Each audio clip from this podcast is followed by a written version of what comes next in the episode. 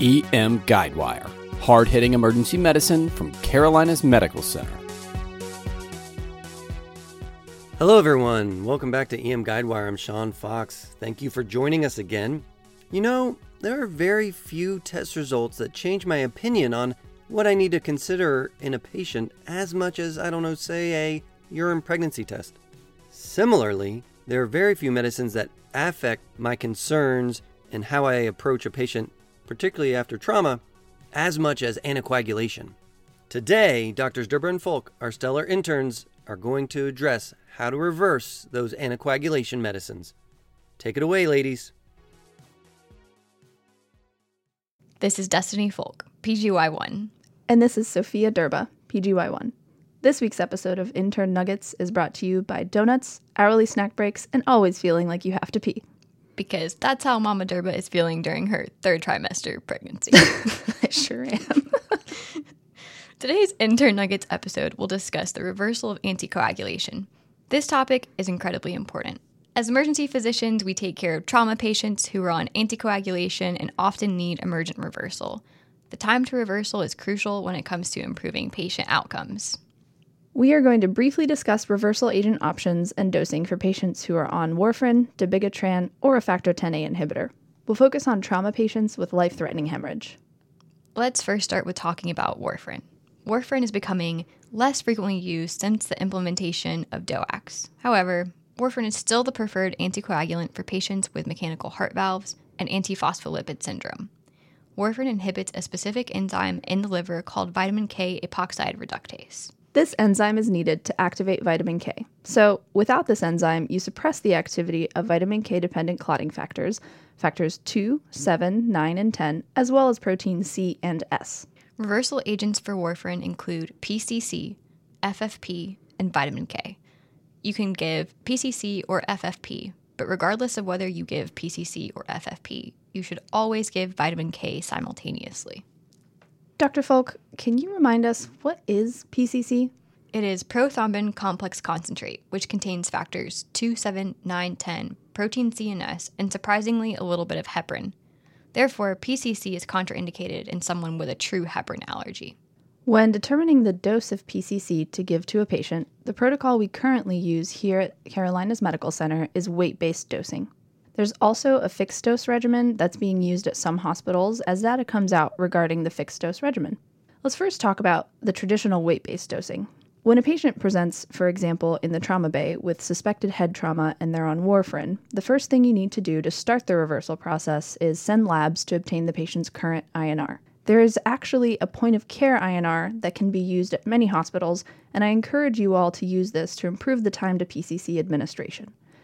After the patient's INR comes back, then you can calculate the weight based dosing needed for the patient. If the patient's INR is between 2 and 4, they will receive 25 units per kilogram with a max dose of 2,500 units. If the patient's INR is between 4 and 6, they will receive 35 units per kilogram with a max dose of 3,500 units. And if their INR is greater than 6, they'll receive 50 units per kilogram with a max dose of 5,000 units. To just briefly compare the weight based dosing with fixed dosing, this would be where you give 1,500 units for life threatening bleeding instead of calculating a dose based on the patient's INR. This does lead to shortened time to administration and decreased cost. The data that we do have shows similar outcomes to patients who receive traditional weight based dosing for all bleeding except for intracranial hemorrhage, eye, or spine bleeding. In intracranial hemorrhage, eye, and spine bleeding, the literature shows better patient outcomes with weight based dosing. If you don't have access to PCC, you can use FFP. FFP contains the vitamin K dependent clotting factors, as well as other coagulation factors and proteins. Even though PCC is slightly more expensive than FFP, PCC is actually the preferred agent for a number of reasons. PCC is virally inactivated, so there's a minimal infection risk. There's no thawing time needed for PCC, whereas FFP takes about 30 minutes to thaw. And there's a higher risk of transfusion associated circulatory overload, or TACO, since you're infusing a much higher volume, as well as transfusion associated acute lung injury, or TRALI, and anaphylaxis with FFP. Additionally, there is no blood typing needed with PCC. So, we all like wine. And when I heard this analogy on a recent EM Guidewire podcast, it helped me to realize how big of a difference in volume there is with giving PCC versus FFP. For an 80 kilogram patient, the max volume of PCC they would receive is approximately one glass of wine. For that same 80 kilogram patient, you give approximately 1.5 liters of volume if you give FFP. That's eight glasses of wine or slightly under two bottles of wine, and that amount of volume would not be great for a bad heart. So, for these reasons, PCC is definitely the preferred agent if you have it available. That other EM Guidewire podcast is titled Four Factor PCC and Trauma, in case you want to check that out.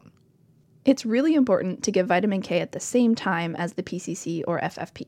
PCC and FFP both wear off after about 6 to 12 hours, and vitamin K takes about 6 to 12 hours to start working. So, if you give them at the same time, once the PCC starts to wear off, the vitamin K will have kicked in. In patients who are actively bleeding, you want to give vitamin K IV. You give 10 milligrams IV and just hang it to gravity so it'll infuse over about 10 minutes or so. There is a small but rare risk of anaphylaxis associated with IV vitamin K, so just be mindful of that. Let's pause and walk through a practice question to apply the knowledge we just covered. An 80 year old female with a history of CHF presents to your hospital after falling down the stairs. She is on warfarin for anticoagulation as she has a mechanical heart valve. She has a GCS of 6 and you suspect an intracerebral hemorrhage. Dr. Durba, which of the following reversal options is best for this patient? A. Administer FFP now and IV vitamin K now. B. Administer PCC now and IV vitamin K in six hours. C. Administer FFP now and IV vitamin K in six hours. Or D. Administer PCC now and IV vitamin K now. I'll go with D. Administer PCC and IV vitamin K now. That's right, Dr. Durba. PCC is the preferred agent over FFP, especially in a patient with CHF and a mechanical heart valve due to risk of volume overload. And you should give IV vitamin K at the same time of PCC administration due to PCC only lasting six hours and vitamin K taking about six hours to kick in. In summary, for warfarin reversal, PCC is preferred over FFP. Obtain an INR level as soon as possible to help you with the weight based dosing. If you don't have PCC, you can give FFP at 10 to 15 mLs per kilogram. You should always give 10 milligrams of IV vitamin K at the same time that you administer FFP or PCC. Let's now transition and talk about the direct oral anticoagulants, or DOACs. The DOACs consist of dabigatran, rivaroxaban, and apixaban. Dabigatran is a direct thrombin inhibitor, whereas rivaroxaban and apixaban are factor 10A inhibitors. As you likely already know, a way to remember that is that the 10A inhibitors all have XA in their names. Let's first talk about reversal for dabigatran. Do you know the reversal agent of choice for dabigatran, Dr. Durba? The reversal agent of choice for dabigatran is idarucizumab. Idarucizumab is an antibody fragment that binds to thrombin with 350 times higher affinity than dabigatran. You give 5 grams IV total over 10 minutes. Idarucizumab only works if the dabigatran is still in the patient's system. Dabigatran is usually cleared in 24 to 48 hours, but can be longer in patients with renal disease. Not all EDs have idarucizumab. We are fortunate to have this drug available at our hospital. Hemodialysis is a second but last resort for dabigatran reversal. About 65% of dabigatran gets removed during a 2 to 4 hour dialysis session. The problem with hemodialysis is that it takes several hours to eliminate dabigatran from the patient's system and therefore is not a great emergent reversal method. So, to summarize, dabigatran has a specific reversal agent called idarucizumab, which is the first line. You give 5 grams IV over 10 minutes. As a last resort, you can use hemodialysis, but this is obviously not a good emergent option. Lastly, we'll transition and talk about reversal options for the 10A inhibitors. These include PCC and a new agent called andexanet alpha. An important consideration with 10A inhibitors is the time the patient last took the drug. If it was more than 12 hours ago, then the anticoagulant effects have likely worn off and reversal is probably unnecessary. The first line agent for 10A inhibitor reversal as of now is PCC. You give PCC at a dose of 50 units per kilogram up to 5,000 units for brain bleeds and 2,500 units for all other bleeding.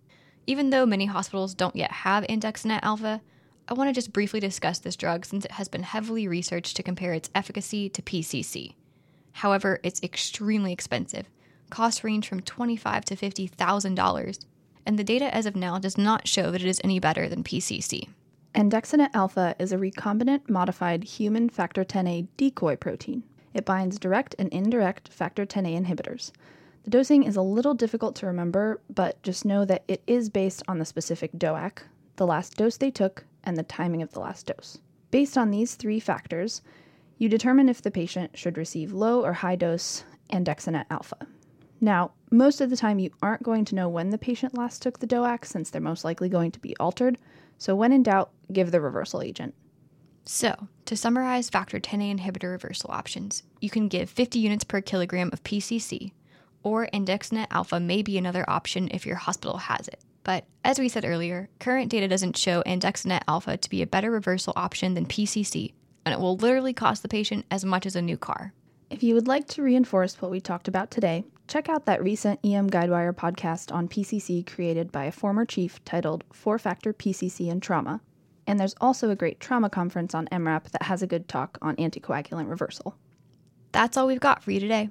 Thanks for tuning in for another episode at the J. Lee Garvey studio at Carolinas Medical Center. We'll be back soon for our last Intern Nuggets episode. Thanks for listening to EM Guidewire. Go! Be awesome today. CMC out. That's eight glasses of wine or slightly two under bottles of wine. Two under bottles? What kind of wine is that? She's not getting the top shelf stuff. She's getting the extra special bottom shelf stuff. oh my god. Guys, I know how to talk, I promise. Sophie's talking to me and the baby. Yes. That's the only two people in the room. God, we're almost done. We're going to be second years. People are going to expect Scary. us to know stuff, and we're going to be like, joke's on you.